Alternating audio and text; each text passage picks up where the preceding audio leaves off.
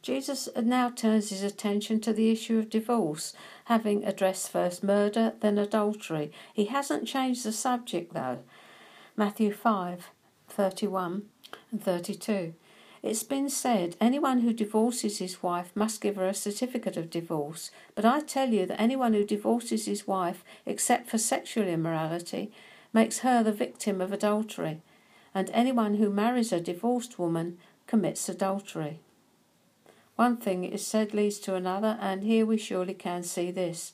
Dissatisfaction with our lot, read wife or husband, can lead to divorce. Jesus has some strong advice to mete out to the Pharisees who had reinterpreted the Mosaic law to suit themselves. So Jesus constantly says, You've heard it said, but I say to you. He's not changed the subject, he's just leading straight on from looking at a woman to lust after her to committing the act, and then says, Now let's talk about your ideas on divorce. Jesus knew that the main reason his hearers left their wives was because of lust, and they've made themselves a loophole in the law to climb through. But what he's doing is linking what he's been talking about. Do you remember the account of the woman caught in adultery? It actually involves the same audience. You find it in John 8 3 to 11. And the teachers of the law and the Pharisees brought in a woman caught in adultery. They made her stand before the group and said to Jesus, Teacher, this woman was caught in the act of adultery. In the law of Moses, he commanded us to stone such women. Now, what do you say? They were using the question as a trap in order to have a basis for accusing him. But Jesus bent down and started to write on the ground with his finger. When they kept on questioning him, he straightened up and said to them, Let any one of you who is without sin be the first to throw a stone at her. And again he stooped down and wrote on the ground. At this, those who heard began to go away, one at a time, the older ones first, until only Jesus was left, with the woman still standing there. Jesus straightened up and asked her, Woman, where are they? Has no one condemned you? No one, sir, she said. Then neither do I condemn you, Jesus declared. Go now and leave your life of sin.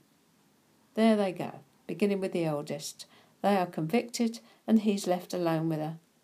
They were seeking to trap him into disagreeing with their interpretation of the law.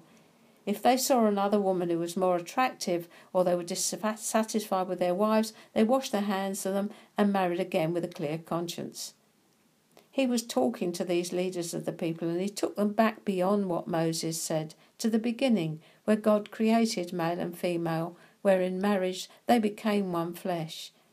He was basing his view on the marriage covenant, not on the Mosaic law, but on creation itself. His hearers wanted to know where he stood. They wanted to be justified in their view, and Jesus saw right through into their hearts. You teachers of the law, you whitewashed tombs. Lust, and where it starts, in the heart. Discontent with the wife of your youth. She's getting on a bit. If she were a car tire, we'd say she needed a retread. Jesus isn't saying don't divorce. He's looking at why most divorces actually happen. The grass is greener. The lust of the eye comes into the pl- into play. For a little while, the eye, while the eye and the hand get involved again, fulfilling what the heart is lusting after. Oh boy, Moses' certificate of divorce protected the woman. It gave her the right to marry again. She didn't have to, but she was free to. Pharisees were legalistic. Bringing it up to date, it is possible to work through relational problems without ending in divorce, provided abuse or cruelty is not involved.